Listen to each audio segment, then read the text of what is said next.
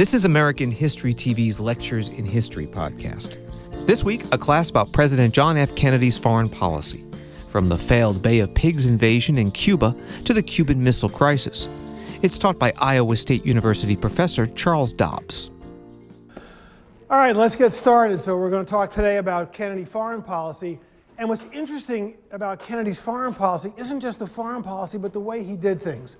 Dwight Eisenhower, coming out of the military, believed in the staff system. He had a chief of staff. For a while, it was a former general of his from the European theater, Walter Bedell Smith, Sherman Adams, the governor of New Hampshire, and paper flowed, and you could also tell he saw it and it came out. When Lyndon Johnson's president, his national security advisor, would give him whatever the proposal was and a piece of paper like a notepad piece with the numbers on it number one, two, three, four, alternatives. Johnson would sometimes check it. Sometimes he'd check it and write a note. Sometimes he'd say, I don't like these choices and write a different thing. Richard Nixon would write longhand answers. President Kennedy, it would typically go in. It's interesting, Kennedy's secretary was named Lincoln, and Lincoln's secretary was named Kennedy, by the way. Kind of fun. It would say, Mrs. Lincoln, would you see if the president wants to read it tonight? And you never know if he read it. He probably did, but you don't have a reaction. What historians would love to see is, yes, I agree. No, I don't. He's an idiot. She's terrific. That country, we should beat on him. Something. It's very hard to actually find Kennedy directly involved in foreign policy, other than the reminiscences of people who were in the room. And one of the things that characterizes his aides, different than the aides to other presidents, they were all incredibly good writers. In fact, several were speechwriters or historians, and they wrote wonderful accounts of him. So it's hard to get at what really happened. So he's an enigmatic figure.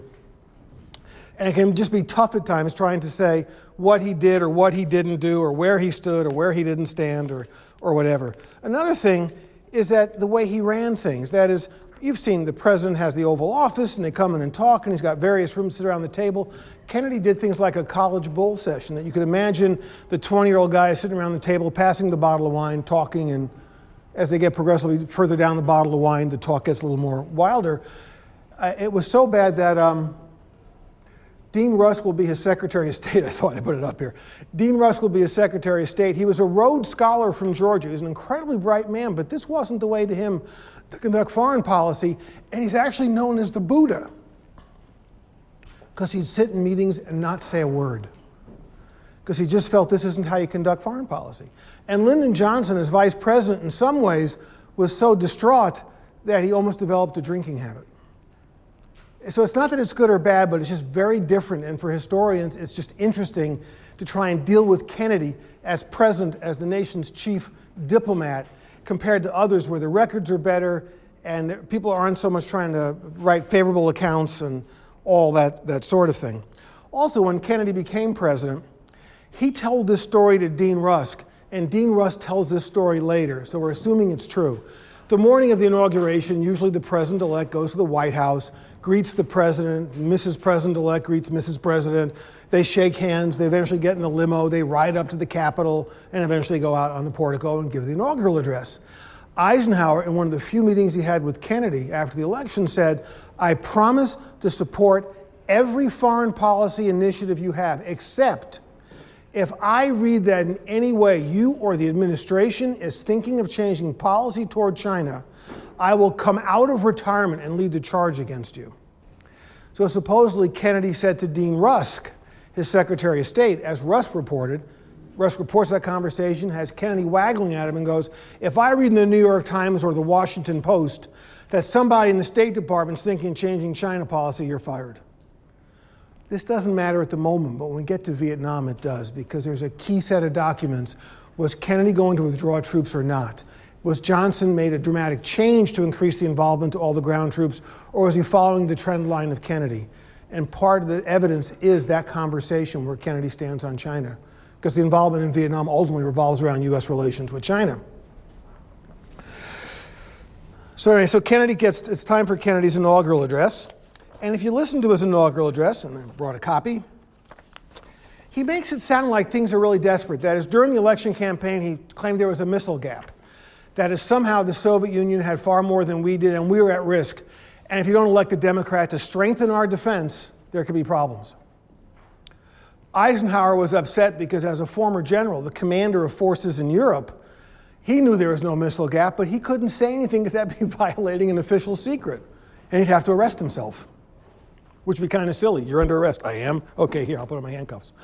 So uh, Kennedy says that, and then when he becomes president, after saying, uh, greeting the president, the Chief Justice, Vice President Johnson, Vice President Nixon, President Truman showed up, whoever was there. He gets into his inaugural address, paragraph three. Let every nation know, whether it wishes us well or ill, that we shall pay any price, bear any burden, meet any hardship, support any friend, oppose any foe, in order to assure the survival and success of liberty. Were things that bad? No, they're not. We're bigger than the next two, maybe three economies in the world. Our military could beat any two or three single handed. No. Uh, he then goes on to those nations who would make themselves our adversaries, our adversaries, we offer not a pledge but a request to try and uh, quest for peace before the dark powers of destruction unleashed by science engulf all humanity in planned or accidental self destruction. It's a pretty combative inaugural address. You can contrast it with Richard Nixon's in 1969 when Nixon says we should never negotiate from fear, but we should never fear to negotiate, which is a much more even keel thing. So, anyway, so there's Kennedy. And then fairly early on, in talking about Kennedy, he'll announce, soon after taking office on March, uh, January 20, he announces the Alliance for Progress. Kennedy's idea was that we could help Latin America build up its economy, find work for people, better schools for children, that ultimately they would choose, oh, it's basically our capitalist democratic form of government and not be tempted with the communist uh, system that's in place in Cuba and where, you know, in Europe and in China. And so he announces the Alliance for Progress. And, and it becomes an interesting situation because what happens? Well, over the course of the Alliance for Progress, the years of Kennedy and Johnson, those eight years, there's about $10 billion appropriated. Where does the money go, you ask? Okay. It goes to pay off debt. The bulk of the money doesn't go into programs. The bulk of the money isn't even corruptly taken. It's mostly to pay back loans to banks. So, to some extent, what does the American taxpayer dollars in Alliance for Progress do? Benefits banks that lent money to Latin American countries. So there isn't rather dramatic change. It's hard to say when it's over, ten, eight years later, what it achieved, and Richard Nixon will come up with a different plan just to get away from that because it wasn't real successful. So why does he announce it in March? Ha ha. Well, if one flips the page, because the next month will be the Bay of Pigs. Uh, the, the president of Cuba, uh, everyone, you know, was a dictator who perhaps was in league, league with the mafia because they owned gambling casinos in Cuba and big American agricultural interests, particularly around sugar. And there's a guerrilla movement started by uh, Fidel Castro, and in 1959 he achieved success. And to Eisenhower, this was an abomination, having a communist government, not just in uh, South America, but 90 miles from Key West. Because, you know, if you first take Key West, Next, it'll be New Orleans, and they'll be in Ames before you know it. It's a good thing we're cardinal and gold because we got the colors already, you know, that kind of thing. So Eisenhower and the CIA, because he likes using the CIA, has this plan to overthrow the government in Cuba. That Cuban exiles in Miami will train them, will send them over, will provide some minimal support, is what Eisenhower wanted to do. They claimed the Cuban people were waiting for partisans to show up and help them throw off the yoke of communism. And Eisenhower plans it to take place in April 61 so that Richard Nixon, his vice president, who he hoped would win election, would have a great success three months after taking office. Well, of course, when Kennedy wins, Eisenhower briefs him on the plan. And Kennedy's an orthodox anti communist. Why, sure, let's go ahead with it. As the time draws closer, Kennedy doesn't like the idea of U.S. involvement. They were going to have unmarked planes, but they're mostly B 26 and B 29 bombers, which, if you know planes, you'd identify as an American plane. And how did guerrillas get an American plane? You just can't go to Al's used plane shop and buy one on the street. And the same thing with naval ships offshore to provide some covering fire for the Cuban exiles to land. Worse than that, Kennedy going ahead with the plan, but pulling back U.S. support, assuming I could find the next right. There we go. Next right page is that newspapers printed stories of the attack ahead of time. So, for example, the New York Times printed the story, described where they were trained, where they were going to attack from Guatemala, where the attack was going to take place, because the Cuban exiles had no sense of being secret. In World War II, as we plan for Normandy Beach attack, it's not just Operation Overlord, the attack on German held France, it's Operation Bodyguard, because Churchill famously said, we should protect the invasion with a bodyguard of lies. Ooh. They had no security. It wasn't just that it was in the Miami Herald and the New York Times, it was also, I could find the right document, the Washington Post reported that the Soviet Union knew about it. After the Soviet Union fell, KGB experts said we had advance word. So if the Russians knew it was coming, and if the Miami and New York newspapers published that it was coming, what did I just do there? There we go. How did I make it go away? That's kind of cool. Please come back. Yeah, I'll turn it off and turn it on. How well could the Cubans do at keeping it secret? And the answer is, of course, not very well at all. The attack will take place. 1,500 go ashore, and a couple of them knew how to turn the light on, and a couple of them didn't. I think the bulb just burned out. How cool is that? Neat. Anyway, uh, 1,500 go ashore, and most of them are fairly quickly, oh, there we go, fairly quickly captured. They'll later on be ransomed for food and pharmaceuticals. But it's an absolute disaster, and the attack doesn't work. And what happens? Kennedy will take blame the CIA director will resign. Remember, I mentioned the other day there was John Foster Dulles, who was Eisenhower's Secretary of State. His brother, Allen Foster Dulles, was the CIA head. Their sister, Eleanor Foster Dulles, was head of the policy planning staff. Allen Dulles is fired. It couldn't have worked from the get go. But then what happens? Well, Khrushchev says he'd like to meet Kennedy. It'd be the, and since with Eisenhower, Khrushchev and Eisenhower meet at Camp David. Again, Walt Disney says you can't go to Disneyland.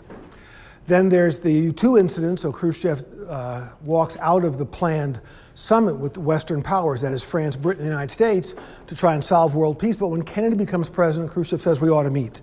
And they're going to meet in Vienna. Nice neutral location to meet in Vienna. And as Kennedy reported, assuming again I could find that over there we go. Kennedy, it's, uh, Kennedy called it the worst day of my life. As he drove away from the Soviet embassy with Secretary of State Dean Rusk at the second of his two day summit, the first day was held in the American embassy in Vienna, the second day was held in the Soviet embassy, Kennedy banged his hand against the shelf in the rear window of the limo. Rusk had been shocked that Nikita Khrushchev had been so rude to Kennedy, and uh, Rusk felt, in fact, all along that Kennedy was unprepared for Khrushchev's brutality. He was basically a Ukrainian peasant. He was coarse, he was loud, he was profane, he was big, not tall, but big, and he tried to do all that pushing around in Kennedy. And um, Kennedy felt that he'd been beat up.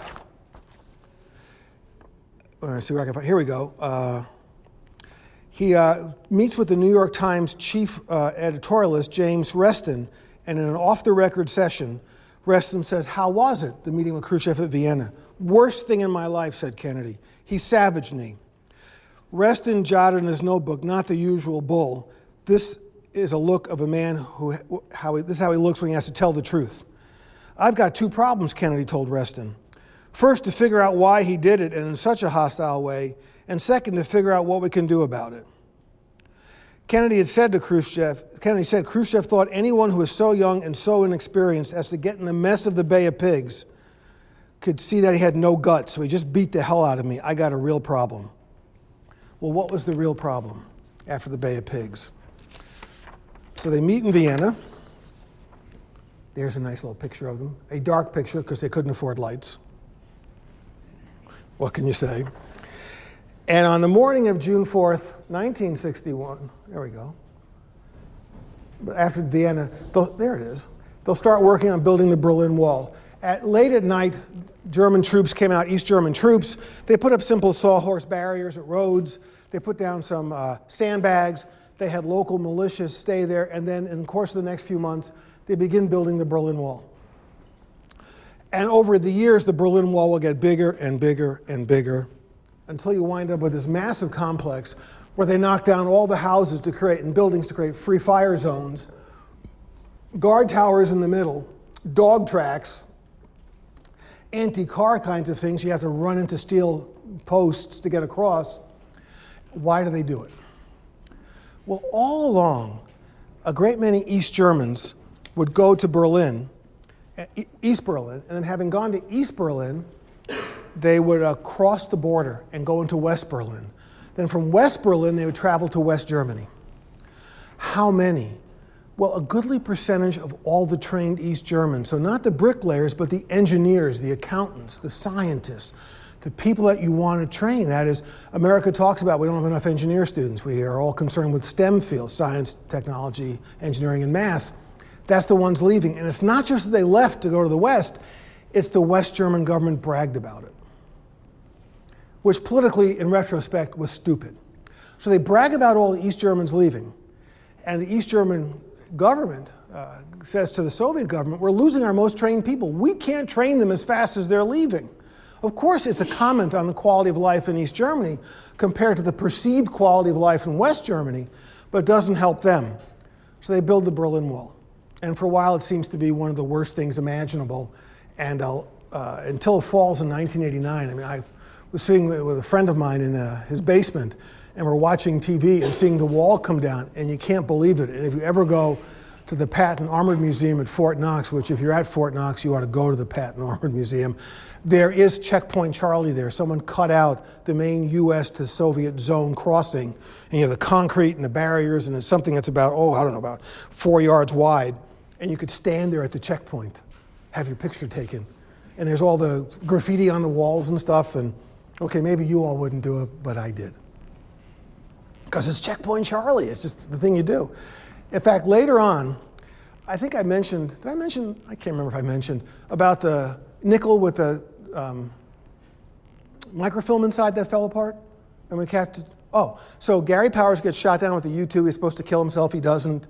Uh, the plane survives, the camera survived, the film survived, and the pilot survives.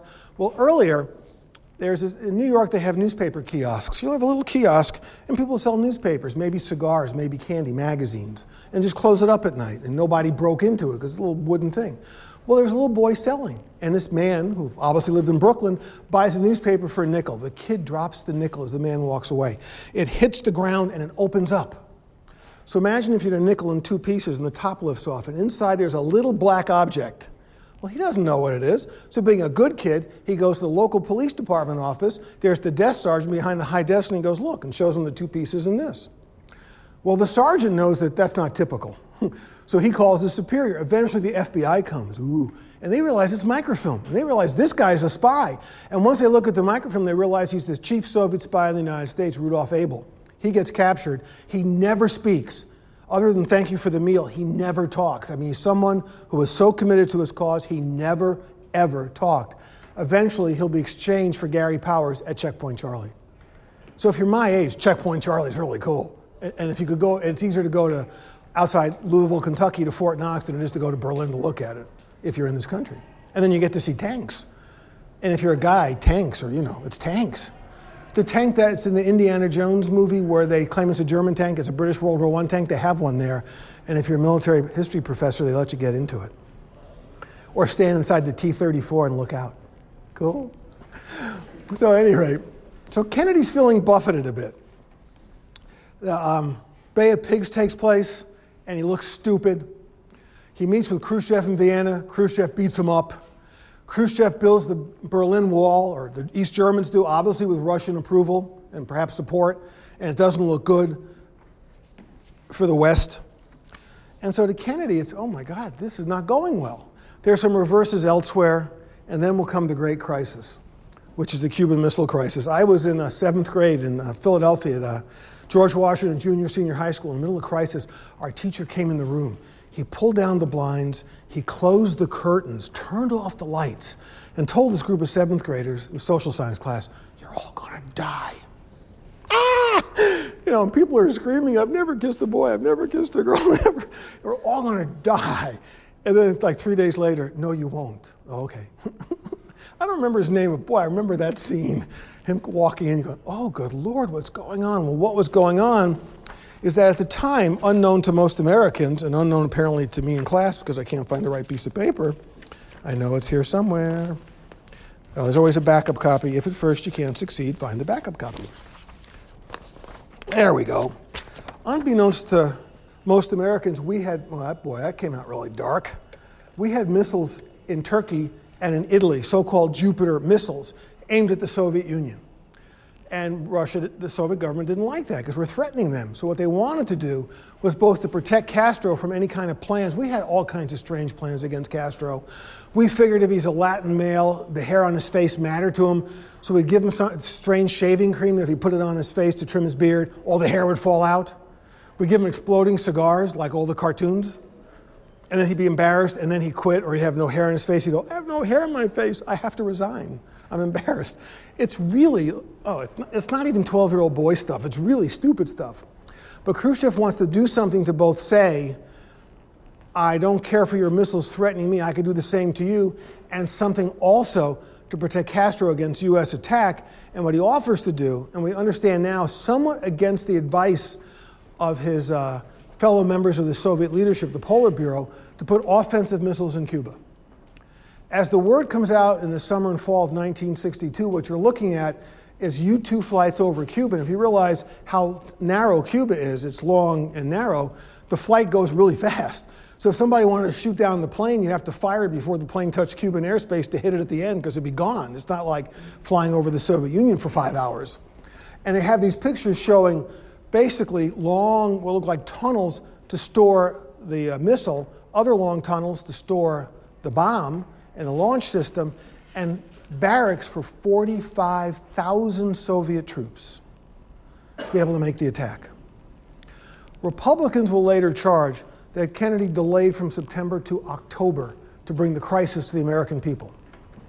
If they're right, why did he do it? Well, it's the same reason we talked about with Harry Truman going to Wake Island to meet Douglas MacArthur at the height of the second phase of the Korean War. It's the midterm elections, October 62, and a president who looks tough might keep his party from losing seats in Congress. I doubt that's the case, but that's the Republican charge. And what's interesting is the lead Republican was a senator from New York named Kenneth Keating. And in 1964, somebody ran against him for senator from New York. It was the president's younger brother, Bobby. Claimed New York citizenship, which was, eh, and runs against Keating. And of course, being a Kennedy beat him. Kennedy's had a record for a while of never losing an election. And, and Keating walked away and said, Last time I opposed a Kennedy, and disappears into history. So they find these missiles there. What do you do? What do you do? Do you call up Khrushchev and say, What are you doing, dummy? Do you tell the American people? Do you send out an airstrike to attack the island? Do you want to have World War III over the sake of whatever's going on there? What do you do? So they formed a committee, a part of the National Security Council, but not the whole council which they called the executive committee because that's kind of a brilliant name, right? And they decided that was too obvious and too long, so they cut it down to ExComm. Because if you can name it something that people can't figure out what it means, you know. And they would meet in the White House to talk.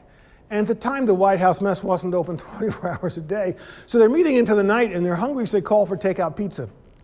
Afterwards, the reporters realize whenever some guy drives up and says, That'll be $42, please, there's probably a crisis going on, and they would look around for where the pizza orders were going. So, like, there's, you know, not, there's Pizza Hut here, or Papa John's there, or whoever there, and suddenly they're saying, Hey, we got an order for 35 pizzas. Oh, where are you delivering it to? the White House. Oh, okay.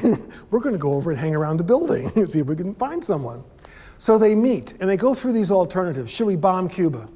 Well, what if the Soviets bomb Turkey?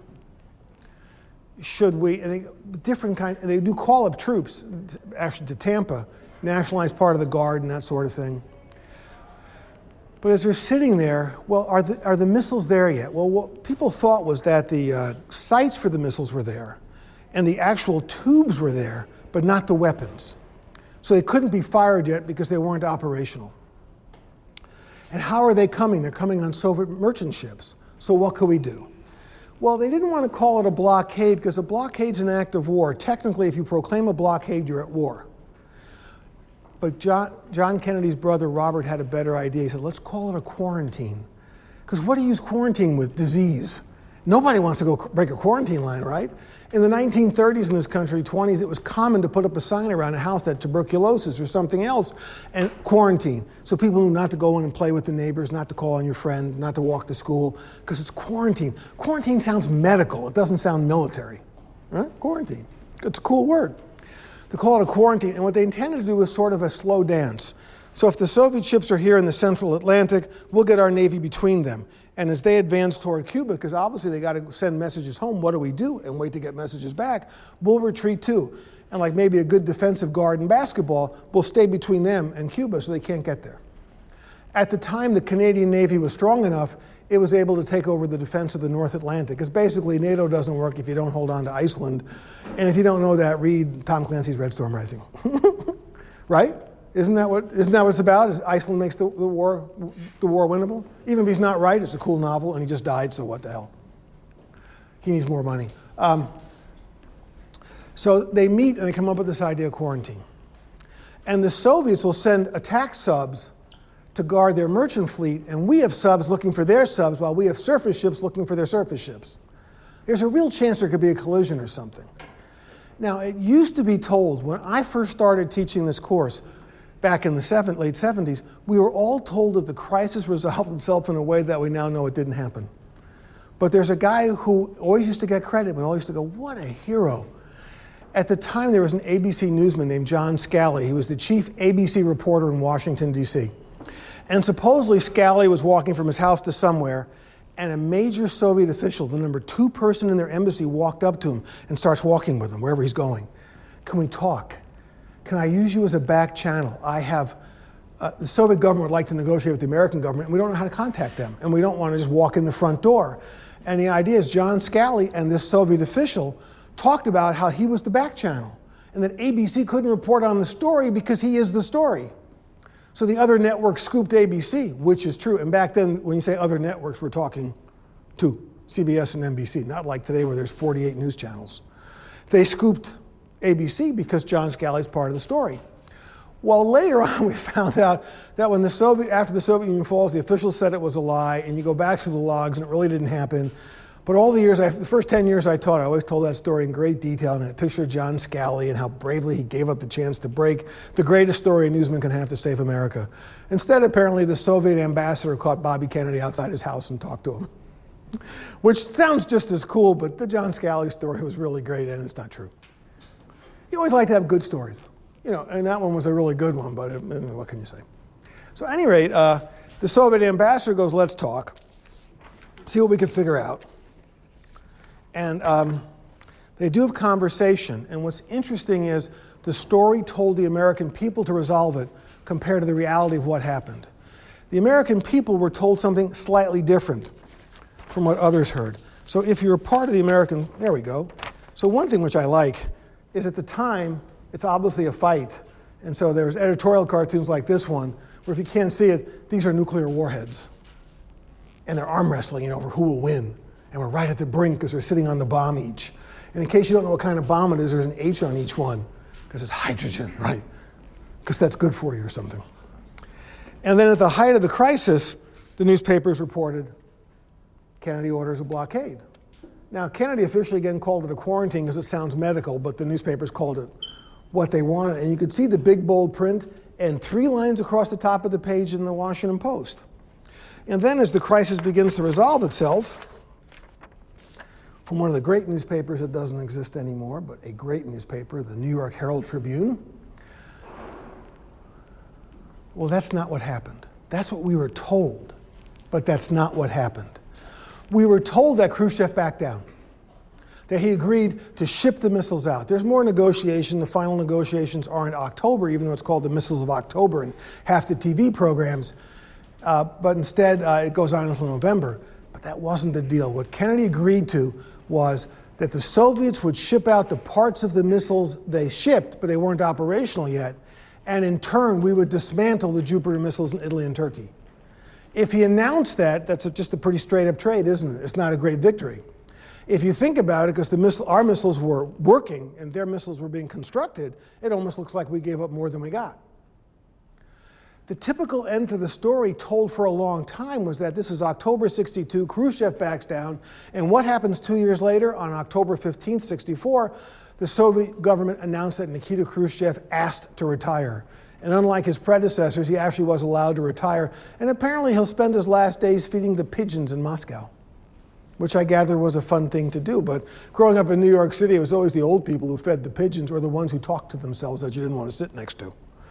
So I think the idea of feeding pigeons, you kind of go, okay, I'm not quite that old, and I talk to myself sometimes, but not all the time. And I haven't started answering myself yet, so it's okay. So this is not quite true. It's really a trade. And both Khrushchev and Kennedy are somewhat rocked by how close they came to the brink. And it's not just my seventh grade teacher who was a bit of a bozo about this, but it's just others. And what Kennedy does is he'll go to, oops, a little bit too big. He'll go to American University. He gets invited to be the commencement speaker. And American University is in Washington, D.C., so it's easy to go up. Uh, I had a really clear picture. He's not surrounded by the plexiglass that surrounds all presidents today, even though he is assassinated. For some reason, people just didn't think he was a target the way today you worry about every president. The security is excessive. If you're at the Obama rally here on campus, they uh, pulled down the curtains and all the windows on Central Campus when some folks in Beardshear wanted to see what was going on and raised the windows. If you look, the Secret Service went running across the big concrete sidewalk to go rush up there and suddenly see these things pulled down and them being chastised by the Secret Service. Don't you ever do that again. So Kennedy gives a speech, and in the speech, he says we ought to try and stop making bigger and bigger weapons. Well, what was going on? We each were making bigger weapons, and we had above ground tests. We were poisoning the atmosphere. And where was it showing up? Well, we're blowing up the weapons. The radioactivity falls to the ground. It gets into the grass and fruit, vegetables, grains. It gets fed to cows, and it was showing up in milk. Strontium 90. Uh, one of my former colleagues at Iowa State wrote a really good book, Alan Marcus did, about um, that problem. I mean, he's a very good science historian, uh, technology historian, Alan. And so it was poisoning, literally poisoning the environment. Mothers were giving their little babies this milk that was laced with radioactivity. And of course, their heating bills in winter might go down, but it probably wasn't a good thing in the long run.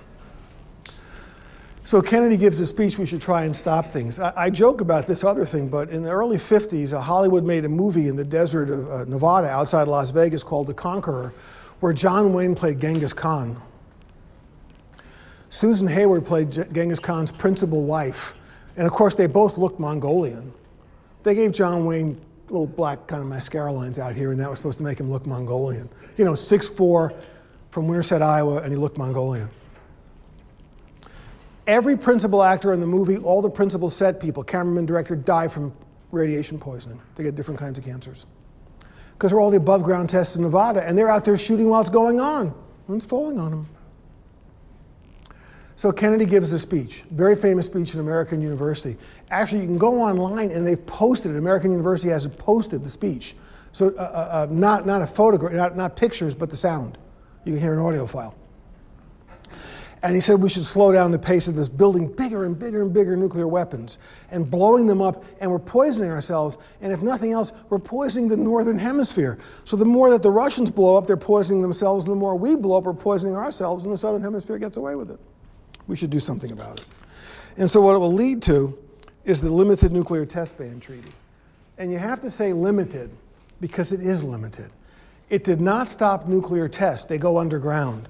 And you could go online and find um, MPEGs of the blasts in Nevada where you'll see the ground and you hear the siren go off, and suddenly the ground goes up about six feet and then falls back down because they blow it up an underground chamber. Area 51. You guys aren't Area 51 freaks? Oh, man. but Area 51 is one of the things they do there. It's why they have bigger vegetables.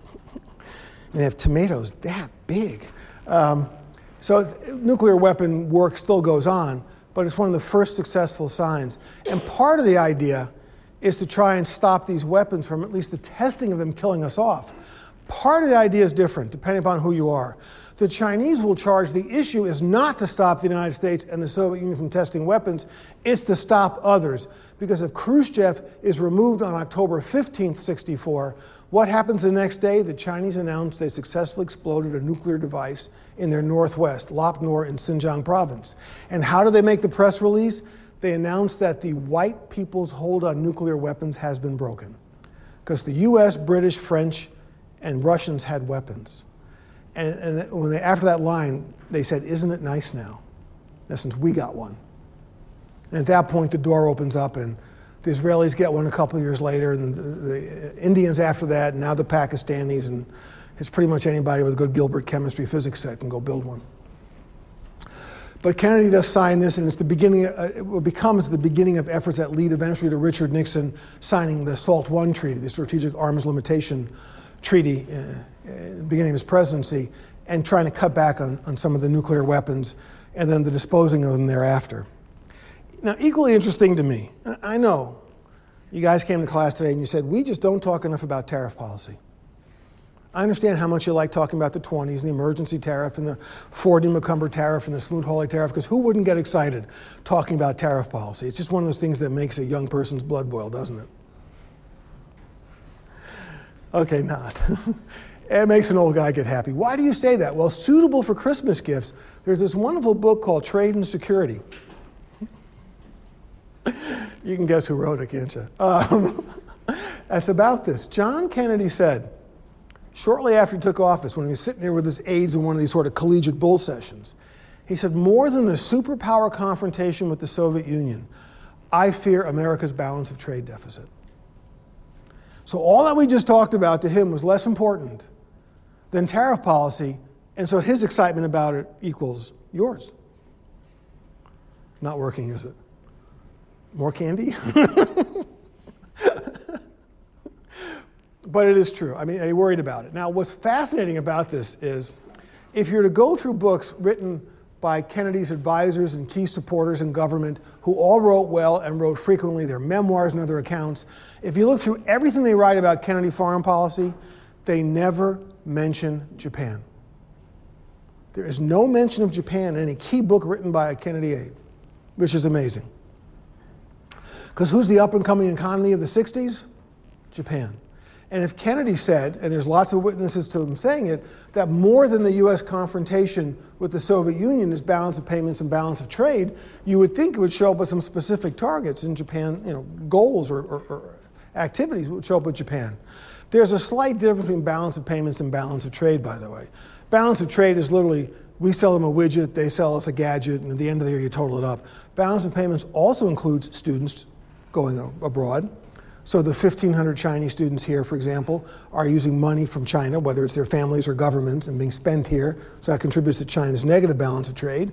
On the other hand, we have troops stationed abroad. We have students who go abroad. Faculty do research trips abroad. You spend money, it adds to it. Sales of services, Microsoft, Windows. How do you calculate that? So the balance of, of, of payments is a lot bigger than the balance of trade.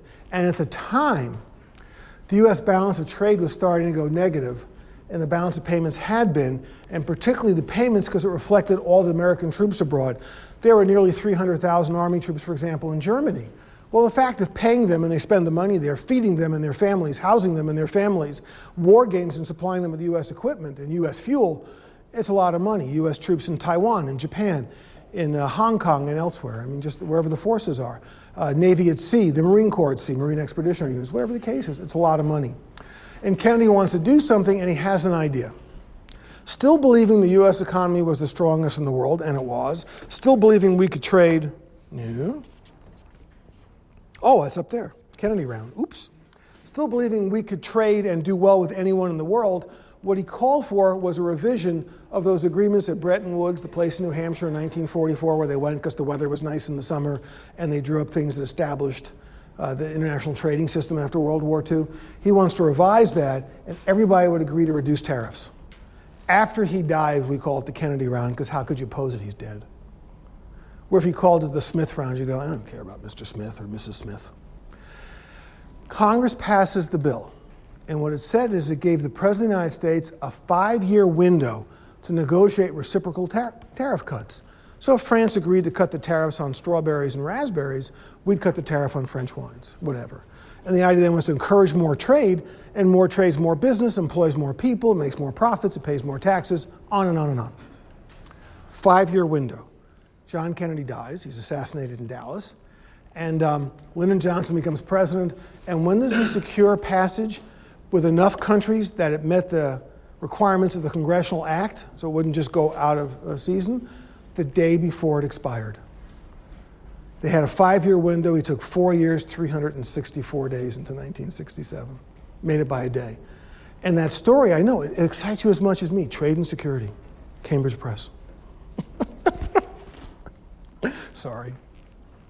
It's actually a nice book, but it's got British type, so it's got funny size because it's A4 paper kind of stuff. It isn't the same size as ours because it's meters or millimeters or centimeters or some meter thingy and not inches or part inches. So, at any rate, Kennedy spent a lot of time on that. Johnson will spend a lot of time on it. It doesn't really work in the end, uh, and it'll, be, this, it'll work so badly for, for several reasons. One, as we expand the effort in Vietnam, Johnson's economists go to him and say, Would you tell us how you're planning on spending for the Vietnam War? And Johnson told him a story. Because he wanted to have his domestic spending, and if he told them what he intended to spend for the war effort, they would say you have to cut something or raise taxes. And most presidents don't win re-election raising taxes. And most presidents don't win re-election saying, I'm going to send hundreds of thousands of your sons off to fight. So Johnson didn't tell him. So he wound up spending billions that weren't accounted for. It adds to the balance of payments deficit. Much of the food the GIs and Marines ate in Vietnam was locally purchased. The Philippines, Thailand, it's money being spent out, which is a minor point of military spending, but it boosted their economies hurts ours. And the other thing is, no one accounted for the rise of Japan. In 1977, Honda had the second year of the Honda Accord. Toyota was still making the Corolla, but it was rear wheel drive. And Chevy came out with the Vega, promising this would be the car to take them on, and it rusted out within months. And Ford came out with the Pinto, and if you hit it from the back, it blew up. Because the gas tank was placed in a way that if you hit it, you hit the gas tank, then the gas spilled onto hot parts of the car, and that ignited, and then you died. So uh, suddenly Japan takes over. First it's little Sony radios, and then it becomes Leica cameras, and, and becomes film, becomes super ships, to cargo containers, eventually cars, and just about everything else. So it doesn't work in the end, and we'll lead Richard Nixon when we get to, there we go. When we get to August um, 15th, 1971, to announce a series of measures to help the US economy, which the Japanese conclude, and correctly so, it's mostly aimed at them. And in fact, the phrase enters the Japanese language, Nikosona Shaku, the Nixon shocks, because it's really aimed at them. But we'll get to that later, because again, I know how tariff policy, you know, I think that's why everybody took the course, was that description in the course catalog. Tariff policy, we're going to concentrate on that this semester, and excited everyone. If you go to a presidential archive and say you want to research tariff policy, the archivist just stares at you and go, why? You're the first one. At the Johnson Library years ago, because what the book came out in I think 2010, so it must have been like 2008. I was there, and the Treasury archivist said, "No one ever looks at these records." Well, I'd like to because I want to look at tariff policy. No one ever looks at them. Well, then I'm the first. She said, Well, maybe there's a reason. I said, Maybe they just don't want to. Maybe I get a book. And she just brought me box after box. You're the first person to look at it besides me. okay. Click, click, click, take pictures. So the last thing to talk about with Kennedy, and it's the one that's really the key, is Vietnam.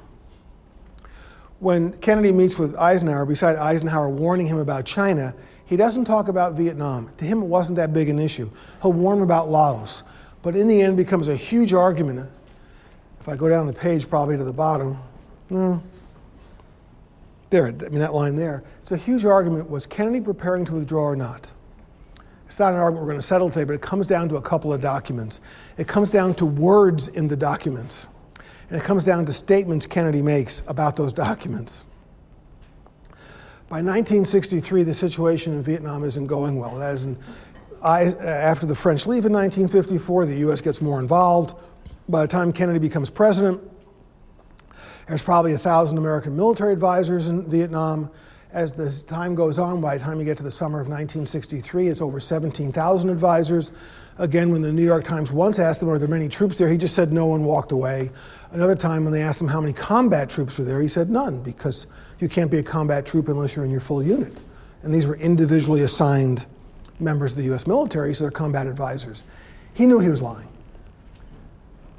But why does he do it? Because Kennedy's a committed Cold Warrior. He's a Catholic in an era when that makes you anti communist. Pope John Paul II, as Pope, was a committed warrior against communism and is one of the people that caused its overthrow.